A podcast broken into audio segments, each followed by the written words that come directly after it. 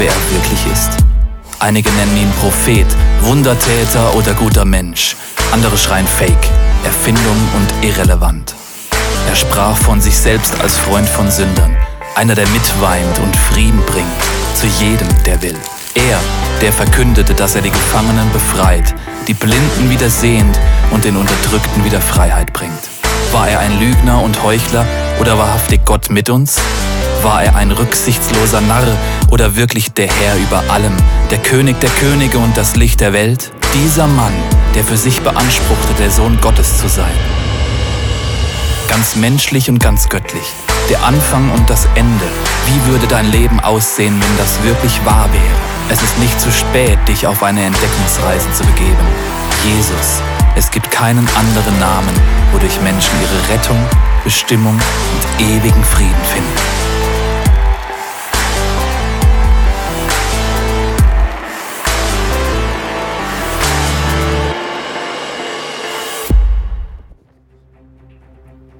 Pilatus, römischer Statthalter von Jerusalem. Sie brachten ihn schon früh morgens zu meinem Palast. Sie beschuldigten ihn des Hochverrats. Ich habe ihn dann ausgefragt, bis ins letzte Detail. Aber beim besten Willen, ich fand keine Schuld an ihm. Nichts. Die Priester und Pharisäer wollten ihn aber unbedingt am Kreuz hängen sehen. Bei all dem Lärm, kam plötzlich meine Frau aus ihrem Schlaf geweckt und kam zu mir im Schock und sagte, Pilatus, ich habe von diesem Jesus geträumt. Du darfst ihn unter keinen Umständen kreuzigen lassen. Immer diese Erwartung. Von allen Seiten. Mittlerweile war ein richtiger Aufruhr vor meinem Palast zustande gekommen. Und wie es der Brauch war, durfte ich einen Gefangenen, den Juden, zum Passafest freigeben. Ich schlug ihn dann Jesus vor. Aber die Pharisäer überzeugten irgendwie die Menschenmenge und plötzlich schrien alle, Barabbas! Gib uns Barabbas! Und ich sagte, aber was wollt ihr da mit diesem Jesus, das ich tue? Ans Kreuz mit ihm! Kreuzigt ihn! schrien sie aus voller Kehle. Ich ließ ihn dann auspeitschen. Das muss ja wohl ausreichen, fragte ich die Pharisäer und Schriftgelehrten. Wutentbrannt schüttelten sie ihre Köpfe und sagten, du hast doch gehört, was die Menge will. Kreuzigt ihn! Ich schaute meine Frau an. Die Pharisäer. Die Menge. Ging ich zum Waschbecken. vor allem wusch ich meine Hände rein und sagte zu meinen Soldaten, ans Kreuz mit ihm.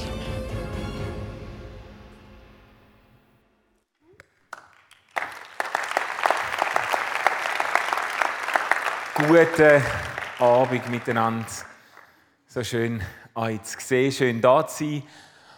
Es ist ein bisschen schwierig, allerdings so locker flockig in die Predigt einsteigen nach ähm, so einer eindrücklichen Einspielung, wie wir gesehen haben.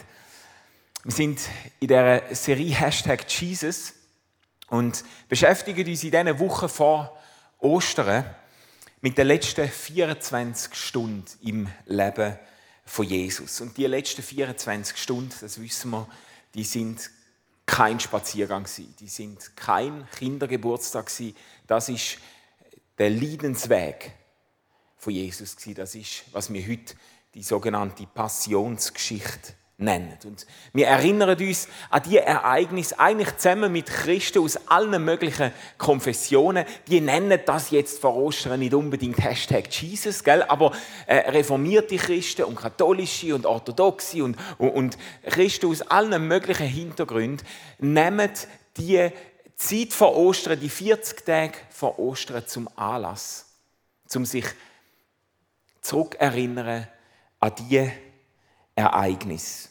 Das letzte Pessachmal, wo Jesus mit den Jüngern gefeiert hat, sein Gebetskampf im Garten Gethsemane.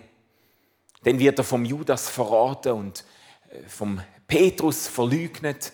Er wird von der hohen Priester schuldig gesprochen, vom Pilatus verurteilt und irgendwann wird er in die Hände der römischen Soldaten gegeben. Und unter den Römern wird er grausam misshandelt, geißelt, demütigt, verspottet.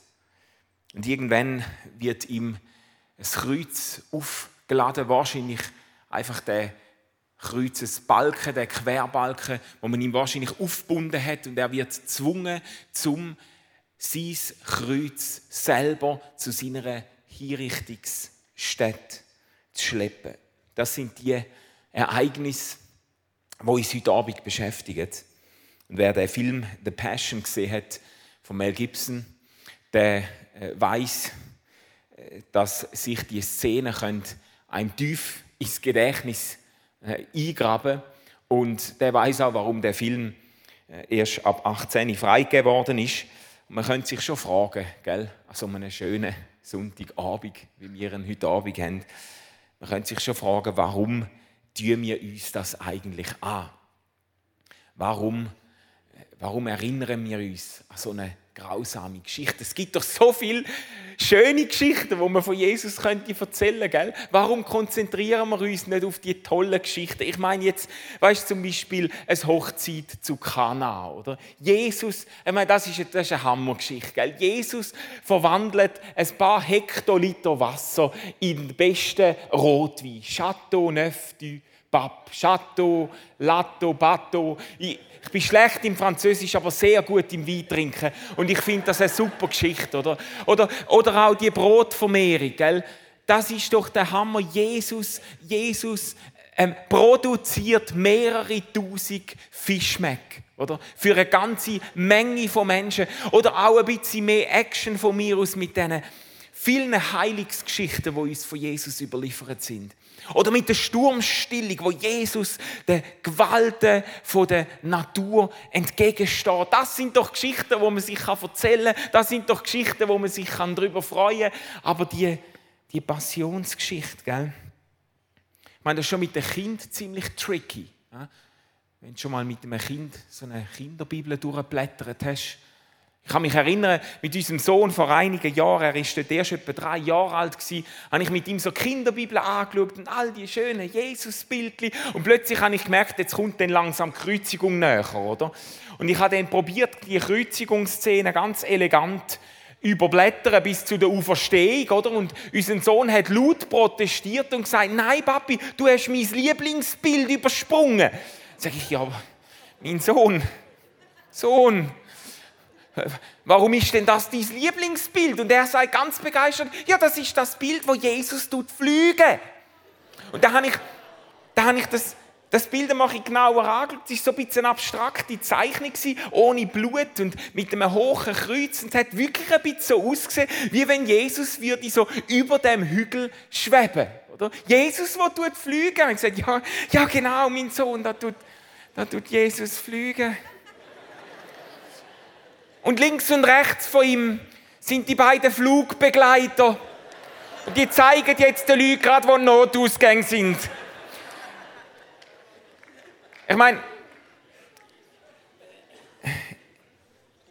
im Ernst, äh, ein, kleiner, ein kleiner pädagogischer Einschub. Gell? Ich, ich glaube nicht, dass wir Kleinkind die Kreuzigung von Jesus erklären. Das wäre eine eigene Predigt wert, aber äh, ich stelle bei gewissen christlichen Eltern manchmal so einen eigenartigen blinden Fleck fest oder auch einfach eine, eine innere Zerrissenheit. Einerseits wachen sie mit Argusaugen darüber, dass Kind am Fernsehen ja nichts Falsches mitbekommen, ja nichts Böses schauen, sind ganz entrüstet über die gewalttätigen Videogames und ihnen das alles vorenthalten und dann sitzen sie mit den Kindern und schlagen die Bibel auf und sagen, schau mal da das Bild, schau mal, wie sie dem Herr Jesus die rostigen Nägel durch die Hand durchgeschlagen haben.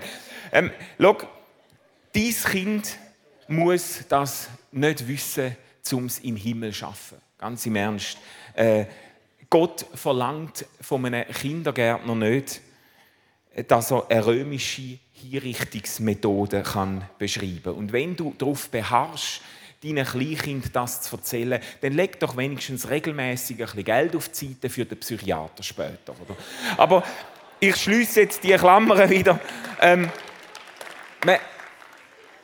Warum beschäftigen wir uns damit? Gell? Als Erwachsene, warum, warum setzen wir uns mit so einer grausamen Geschichte auseinander? Ist nicht schon Tagesschau voll mit Bericht von grausamen Ereignissen? Ist nicht schon, wenn wir die Zeitung aufschlagen oder unseren Newsfeed auf dem, auf dem äh, Handy durch scrollen, ist nicht dort schon so viel Ungerechtigkeit, so viele Meldungen von, von Mord und Totschlag enthalten, müssen wir jetzt noch eine 2000 Jahre alte Tragödie ausgraben und uns das auch so nochmal vor Augen führen. Aber vielleicht ist das gerade der Punkt, gell?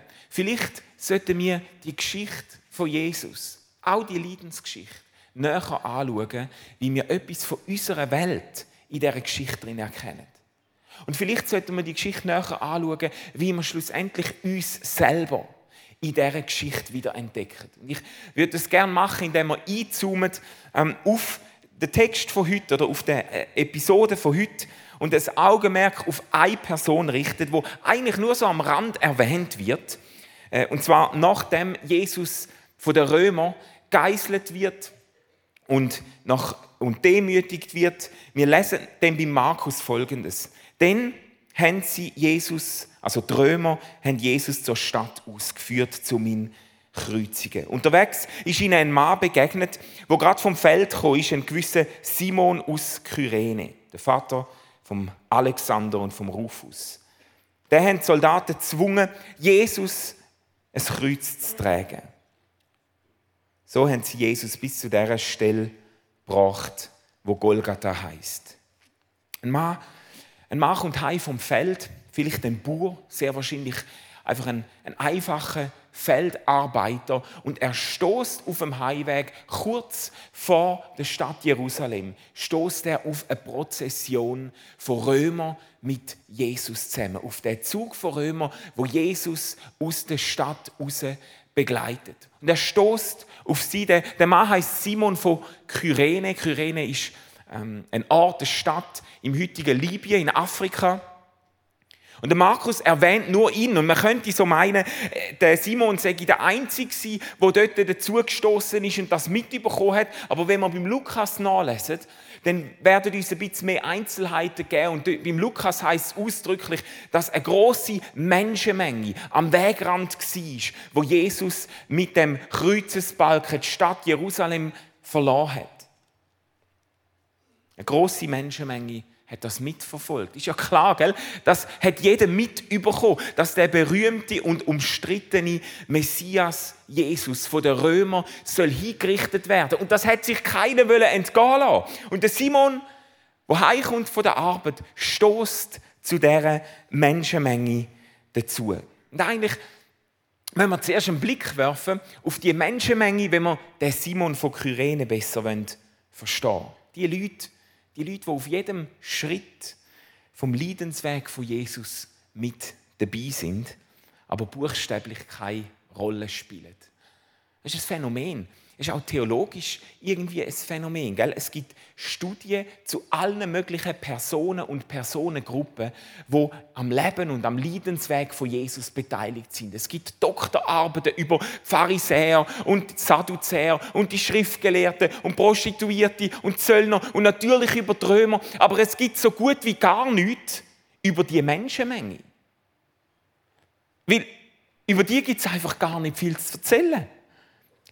Die sind halt dabei gewesen. Die haben, verstanden, die haben alles mitbekommen. Die sind überall, aus, haben alles aus nächster Nähe können beobachten. Die sind bei der Verurteilung von Jesus durch den Pilatus, sind sie gegenwärtig gewesen. Die haben bei der Geiselung von Jesus geschaut, dass sie eine gute Sicht haben auf das, was da passiert. Die sind am Rand vom Weg gestanden, wo Jesus den Balken, den Kreuzesbalken aus Jerusalem rausgeschleppt hat und schlussendlich sind sie auch bei der Kreuzigung dabei gewesen. Überall sind sie mit drin gewesen, aber sie haben keinen Unterschied gemacht.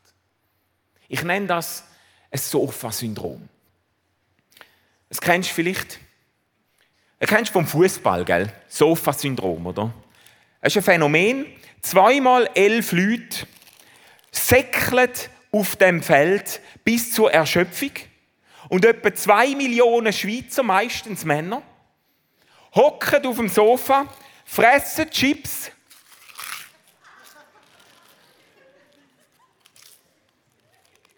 und, und saufen Bier.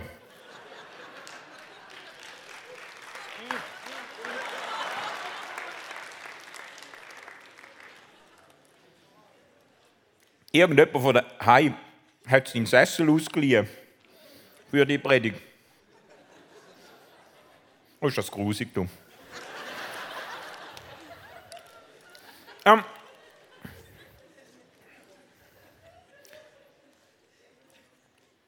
hocken auf dem Sofa, fressen Chips, saufen Bier und haben eine grosse Schnorre, gell? Das war doch kein Offside. Nein, das ist jetzt doch kein Offside. Nein, das sieht ja ein Blinden mit Krückstock. Nein, also hat der Schiri hat der Schiri seine Linse zum Morgen gefressen. Das siehst du doch von weitem. Und schau jetzt die Mannschaft an. Nein, wirklich, ist noch nicht mal die zweite Halbzeit. Die bringen ja, die bringen ja das Viertel nicht mehr rauf. Das ist ja nicht normal. Die schlafen ja fast ein. Was brauchen die, was brauchen die Kopfküsse? Brauchen, weißt du, die brauchen eine Küsse. Hä? Brauchen die eine Küsse? Das glaube ich ja nicht, du. Das glaube ich ja nicht. Und hat eine riesige Fritte. Jetzt muss ich meine Blätter sortieren. Da. Einen Moment.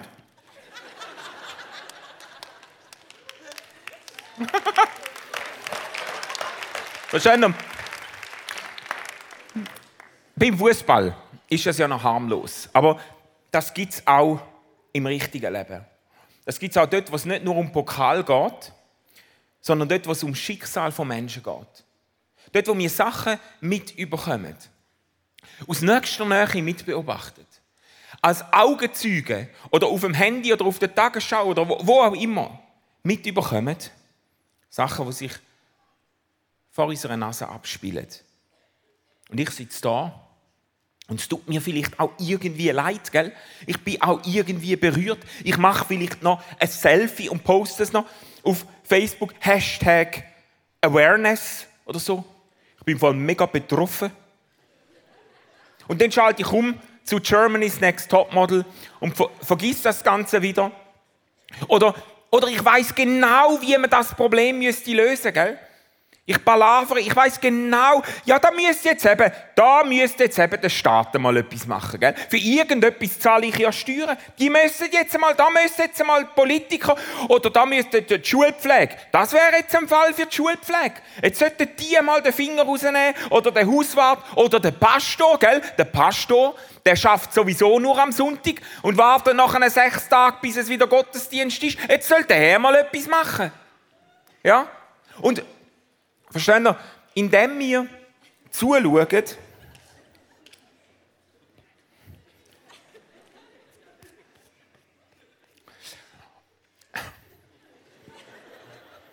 Hat jemand Zahnseide? Indem wir zuschauen und wissen, wer die Probleme lösen sollte und selber nichts machen, trifft uns ein Zitat, das der vom, auf den Edmund Burke zurückgeht. Das ist ein, ein englischer Staatsmann und Denker im 18. Jahrhundert. Und er hat den Satz prägt. Ich finde das sehr treffend. Nichts anderes braucht es zum Triumph des Bösen, als dass gute Menschen gar nichts tun. Es braucht nicht mehr, für das das Böse triumphiert, als dass gute Leute gar nichts machen. Das ist auch historisch wahr. Die größten Gräuel der Menschheitsgeschichte. Die größten humanitären Katastrophen sind passiert inmitten von einer stummen Menschenmenge. Sind passiert oft mit der stillen Zustimmung von einer Menschenmenge, wo dabei war, wo das gesehen hat, wo das vor Augen hat, aber wo sich nicht veranlasst gefühlt hat zum Handeln. Weißt du, was uns bis heute nicht in den Kopf will gehen, gell? bei dieser Geschichte von der Judenvernichtung im Zweiten Weltkrieg. Wie ist das, wie ist das möglich gewesen? Wie hat man können Millionen von Juden vor den Augen der Bevölkerung aus den Häusern zerren, auf den Straßen demütigen, in Züge verfrachten, in Gaskammern vergasen, in Krematorien verbrennen, dass man den Rauch hunderte von Kilometern am Horizont gesehen hat. Und niemand hat seine Stimme erhoben. Sind das alles böse, herzlose Menschen gewesen? Die sind nicht böser oder herzloser gewesen, als wir vielleicht heute. Die haben einfach nichts gemacht. Die sind Teil gewesen, versteht ihr? Die sind Teil von einem kranken System. Und wir sind heute Teil von so vielen kranken Systemen. Die sind Teil von einem kranken System, die sind Teil von einer Gesellschaft in Schieflage, die sind Teil von himmelschreienden Ungerechtigkeiten und sie haben ihre Stimme nicht erhoben. Sie haben nichts riskieren, um etwas an dieser Situation zu verändern. Sofa-Syndrom.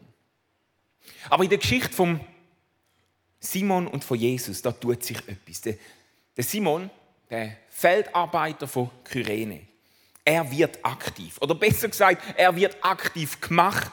Die römischen Soldaten, die rufen ihn, zum ein Kreuz von Jesus helfen tragen. Der Simon ist der Einzige in dieser Geschichte, wo aus dieser namenlosen Menschenmenge raustritt, wo einen Schritt aus dieser Menschenmenge rausmacht. Und auch er selber macht es nicht immer freiwillig, sondern wie die Römer ihn dazu bringen. Jesus bricht buchstäblich zusammen. Er ist körperlich so geschunden, er ist so zerrieben, er kann nicht mehr, er bricht zusammen. Und es braucht jemanden, der ihm tragen hilft. Und jetzt suchen die Römer irgendeinen raus und sie ziehen den Simon von Kyrene aus dieser Menschenmenge und zwingen ihn, Jesus zu helfen. Und der Simon wird, so wie ich mich erinnere oder so wie ich gesehen wird er zum einzigen Mensch in der Leidensgeschichte von Jesus, wo das Leiden von Jesus ein Stück erleichtert hat. Er wird zum einzigen Mensch, wo in der Leidensgeschichte von Jesus einen kleinen Unterschied gemacht hat. Und die Begegnung mit Jesus, auch wenn er von den Römern dazu gezwungen worden ist, die Begegnung mit Jesus, die macht auch etwas mit ihm.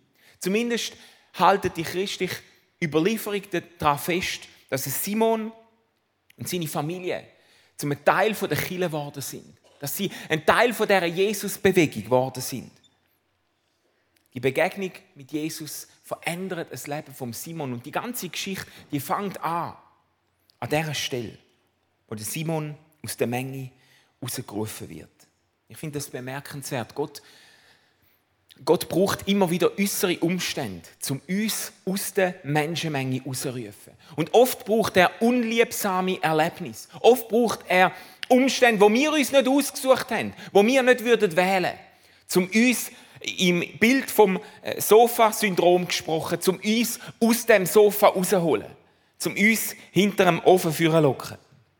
Ich habe das immer wieder erlebt, gerade als Pastor im ICF. Geht zum Beispiel ein junger Mann auf einen Discovery-Trip. Wir haben so äh, jedes Jahr so Discovery Trips, wo man zwei, drei Wochen kann auf Manila ins Slums mit den Strassenkind in den Slums zusammenleben und ihr Leben teilen. Und der junge Mann, der macht das einmal. Und er begegnet der Not von diesen Menschen. Und das packt ihn, das lässt ihn nicht mehr los. Und die Aussicht, die Chance, diesen Menschen ein bisschen zu helfen beschäftigt ihn nachhaltig. Und er geht wieder und wieder und schlussendlich packt er seine Sachen zusammen in der Schweiz. Er hat andere Pläne für seine Zukunft. Aber er, er wird rausgerufen von der Not von diesen Strassenkindern, wird er aus der Menge, aus der Reihe rausgerufen. Und er packt seine Sachen und zieht ins Slums von Manila und wohnt dort auf dem Müllhalde oder neben dem Müllhalde mit diesen Strassenkindern zusammen. Verstehen Sie? Das ist jetzt nicht mehr einfach Hashtag Awareness, das ist Hashtag Make a Difference, das ist Hashtag Get into the Game, das ist Hashtag Ich bringe den Finger raus und mache einen Unterschied. Verstehen Sie? Und ich habe das immer wieder gesehen, auch äh, eine andere Geschichte von einem, von einem Geschäftsmann aus unserer Kirche. Seine beiden Teenager-Söhne haben einen anderen Teenager mit, mit, nach, mit heimgenommen, der bei uns in der Kirche auftaucht ist und, und eigentlich für Studium von, von Serbien hier angekommen ist. Und er kommt aus zerrütteten Familienverhältnissen und hat eine tiefe Sehnsucht mitgebracht nach gesunden nach einer gesunden Umgebung, nach gesunden Familienverhältnissen. Und der Geschäftsmann, der begegnet dem jungen Mann. Und er hat noch anders vor für die nächsten paar Monate. Aber Begegnung mit dem jungen Mann ruft ihn aus der Reihe raus. Und er entscheidet sich, den, Mann, den, den Teenager bei sich daheim in der Familie aufzunehmen, investiert sich in ihn. Und wir haben in der Kirche beobachten, wie sich sein Leben in real time verändert. Ähm, eine Frau, mehrfache Mutter aus unserer Kirche, begegnet in unseren Räumlichkeiten ein paar Flüchtlinge. Wir haben äh, unter der Woche Deutschkurs, die wir für Flüchtlinge anbieten. Und sie begegnet denen und redet mit ihnen und kommt die Geschichten mit über. Zum Teil herzzerrissende Geschichten von Frauen und Männern. Und die Geschichten, die, die lassen sie nicht mehr los. Und Gott ruft sie durch Geschichten von diesen Menschen aus der Reihe raus. Und sie hat eigentlich wollen einen, einen Job suchen, einen Nebenjob, um ein bisschen Geld zusätzlich zu verdienen. Und schlussendlich entscheidet sie sich zum einen Tag pro Woche Deutschunterricht geben, unentgeltlich für die Flüchtlinge, um in ihr Leben investieren. Oder, oder ein Mann mit einer, wie wir es sehen, ein Mann mit, einer, mit einem Drogenhintergrund, mit tiefen Abhängigkeiten, wo er frei geworden ist davon. Und seine eigene Geschichte, seine Vergangenheit ruft ihn aus der Reihe raus, dass er Initiativen ergreift und Menschen hilft, die in der gleichen Hölle sind, wo er schon durchgegangen ist. So viel, verstehen so viele gute Geschichten wo Gott schreibt, fängt damit an, dass Gott uns oft durch unliebsame Umstände oder durch Begegnungen, wo wir gar nicht unbedingt gesucht haben, dass Gott uns aus der Reihe rausruft. Und ich frage dich heute Abend, wo ruft Gott dich aus der Zuschauerreihe raus? Vielleicht durch Not von einem Menschen, der dir begegnet. Und du hast das Gefühl, Du bist gefragt. Du merkst, wie es dir, wie es dir kribbelt im Füdli, gell? Du merkst, wie irgendwie, ich, du merkst, du hättest eine Chance, zum einen Unterschied zu machen. Und wenn du das spürst, dann will ich dich ermutigen heute Abend. Setz dich in Bewegung. Und lass dich auf jeden Fall nicht entmutigen durch die Grösse der Aufgabe oder durch, lass dich nicht erschlagen durch die Grösse der Not, das ist so ein, das ist so ein häufiger Denkfehler, wo wir machen. Das ist schon fast eine teuflische Lüge, wo wir immer wieder aufsitzen, dass wir, wir, wir sehen, es gibt so viele Probleme zum Lösen. Ich bin ganz blockiert. Ich glaube, ich löse gar keins. Wieder ein Zitat von Edmund Burke. Heute ist Edmund Burke Sonntag. Er sagt an einer anderen Stelle, niemand begeht einen größeren Fehler als der, der nichts macht, weil er nur wenig kann machen. Der, der denkt, ich kann nur wenig bewegen, ergo bewege ich lieber gar nichts. Die besten Geschichten fangen an mit Menschen, die sich gewagt haben, aus der Reihe rauszutreten und wenigstens ein bisschen etwas zu machen. Wenigstens einen kleinen Unterschied. Versteht ihr? Die besten Geschichten sind Geschichten, wo Leute sagen, ich bin bereit, vielleicht die Last von einem Menschen nur ein paar hundert Meter zu tragen. Wie der Simon von Kyrene. Ich bin bereit, vielleicht mein Haus zu öffnen für jemanden, wo man sonst nicht einladen würde. Ich bin bereit, den Nachmittag zu investieren, um jemandem zu helfen. Ich bin bereit, meine Stimme zu erheben für jemanden, der keinen Fürsprecher hat. Gott schreibt seine Geschichten mit Menschen, die bereit sind, aus dem Sofa aufzustehen, die bereit sind, aus der Reihe rauszutreten. Und ein Stück Hoffnung dorthin bringen, wo Verzweiflung herrscht. Ein Stück Wiederherstellung dorthin bringen, wo Zerbrochenheit herrscht. Ein Stück Aufmerksamkeit dorthin bringen, wo Menschen übersehen werden. Ein Stück Gerechtigkeit dorthin bringen, wo Menschen unterdrückt werden. Ein Stück, letztlich ein Stück Himmel auf die Erde zu bringen.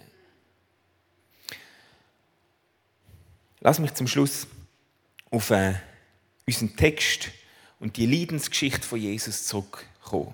Ich habe am Anfang gefragt, warum tun wir uns das an? Warum beschäftigen wir uns mit so einer krassen Geschichte?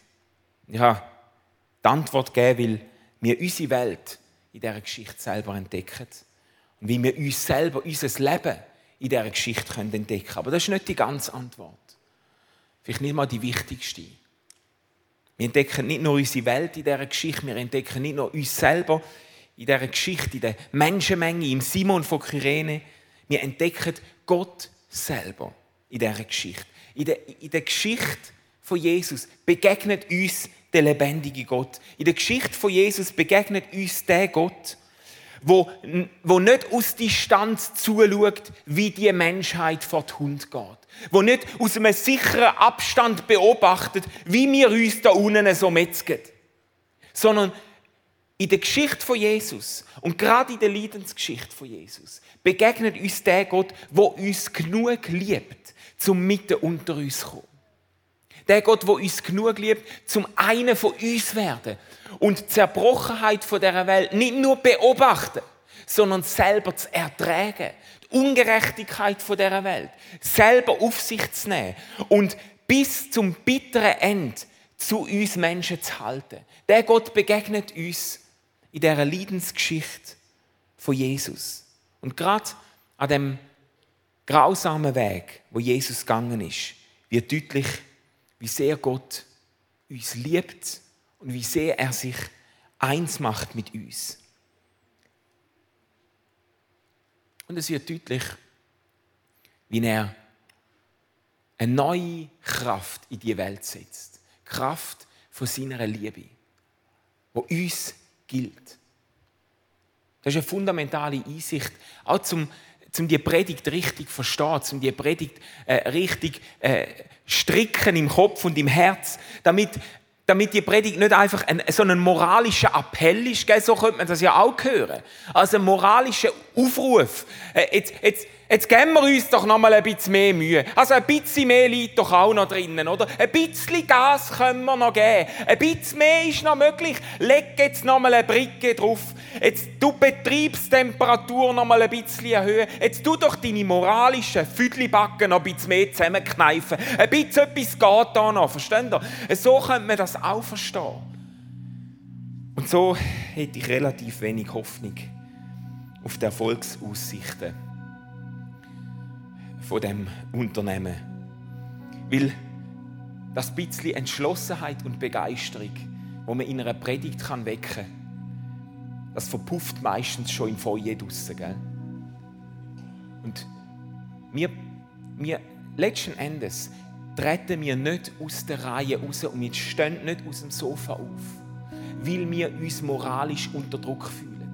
Wir stehen nicht aus dem Sofa aus, wir treten nicht äh, aus der Reihe raus, weil wir uns unter einen geistlichen Druck setzen und auch nicht, weil wir so beeindruckt wären von unseren eigenen Fähigkeiten und so berauscht wären von dem, was wir bewegen können. Letzten Endes treten wir aus der Reihe raus, weil wir wissen, dass wir geliebte Menschen sind. Wie, versteht? Weil wir geliebte Menschen sind, haben wir dieser Welt etwas zu geben. Weil wir geliebte Menschen sind, haben wir anderen Menschen etwas zu sagen. Weil wir geliebte Menschen sind, können wir einen Unterschied machen mit unserem Leben. Am Anfang steht nicht unsere Anstrengung, am Anfang stehen nicht unsere zusammengedruckten Füdlibacken, sondern am Anfang steht die Liebe von Gott, die uns gilt und wo er nirgends klarer gezeigt hat, als in seiner Bereitschaft, sogar sein Leben für uns hinzulegen. Und er schaut dir in die Augen und er sagt, du bist mir genug wert, für das ich mein Leben für dich hingebe. Und diese Liebe, die holt uns aus dem Sofa raus. Diese Liebe, die kribbelt uns im Viertel, verstehen Da halten wir es ja dann fast nicht mehr aus, wie wir merken, wir können einen Unterschied machen. Wir sind geliebte Menschen. Und wir sind berufen und befähigt um in dieser Welt einen Unterschied zu machen und aus dieser stummen Menschenmenge, die nur zuschaut, rauszutreten. Wir sind ähm, vor ein paar Wochen in der Skiferie in Vorarlberg in Österreich. Das erste Mal in meinem ganzen Leben, wo ich außerhalb der Schweiz im Schnee war. Ich habe gar nicht gewusst, dass es Berge gibt außerhalb der Schweiz. Das war für mich eine schockierende Erfahrung.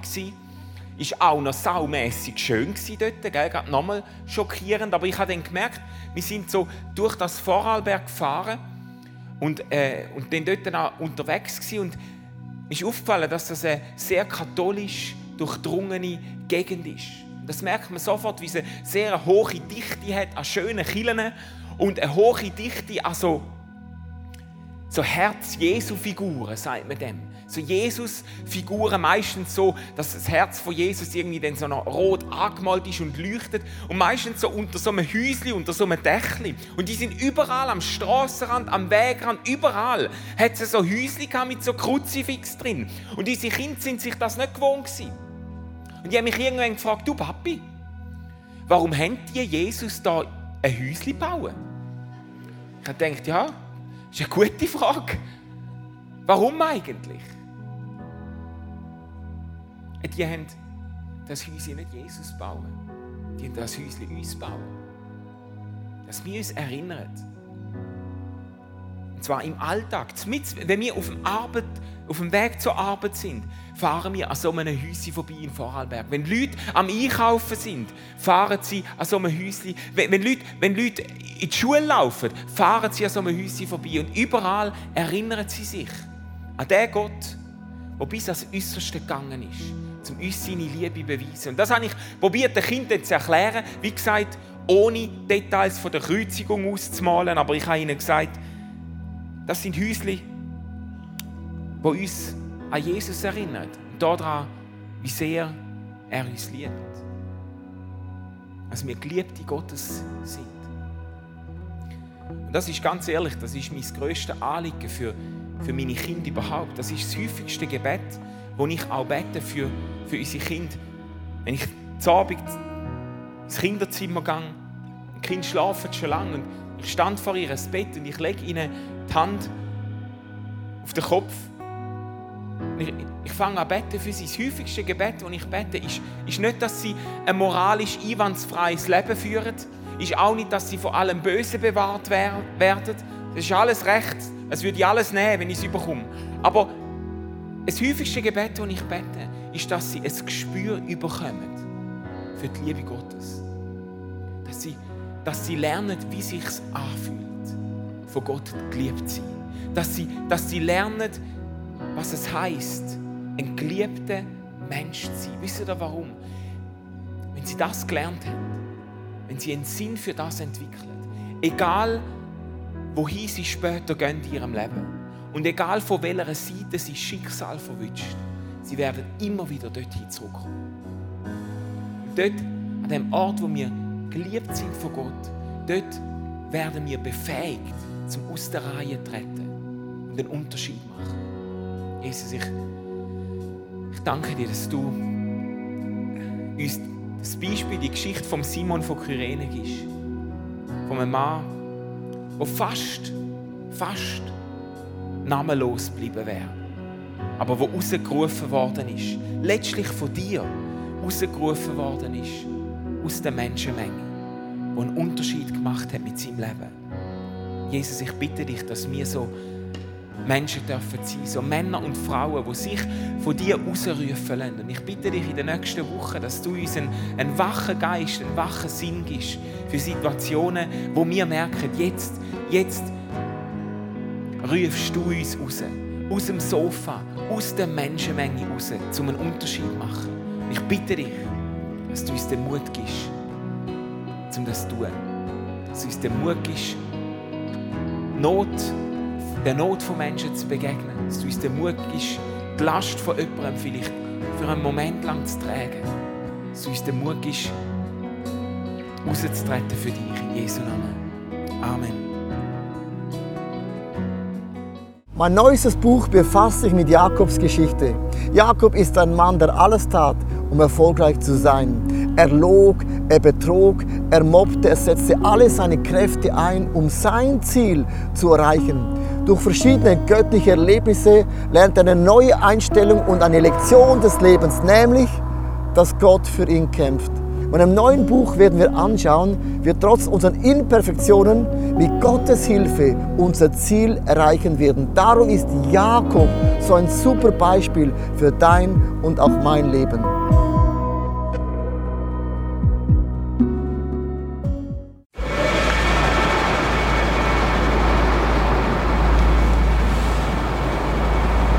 Manchmal frage ich mich, wenn alles andere versagt und zerbricht, was bleibt zurück?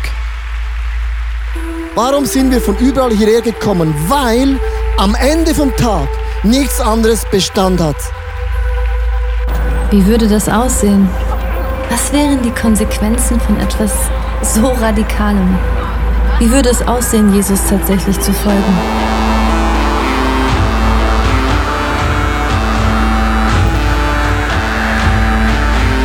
Freundschaften können zerbrechen, Karriere vergehen und am Ende wird Reichtum wertlos. Er weckt einen Durst für Wahrheit, Mitgefühl und Liebe, den nichts auf dieser Welt jemals löschen kann. Worauf können wir also wirklich unser Leben, unsere Hoffnung bauen? Es gibt nur die einzige Sache. Wenn alles gesagt und getan ist, er allein ist unser Fels, unsere Mitte und unser Fundament.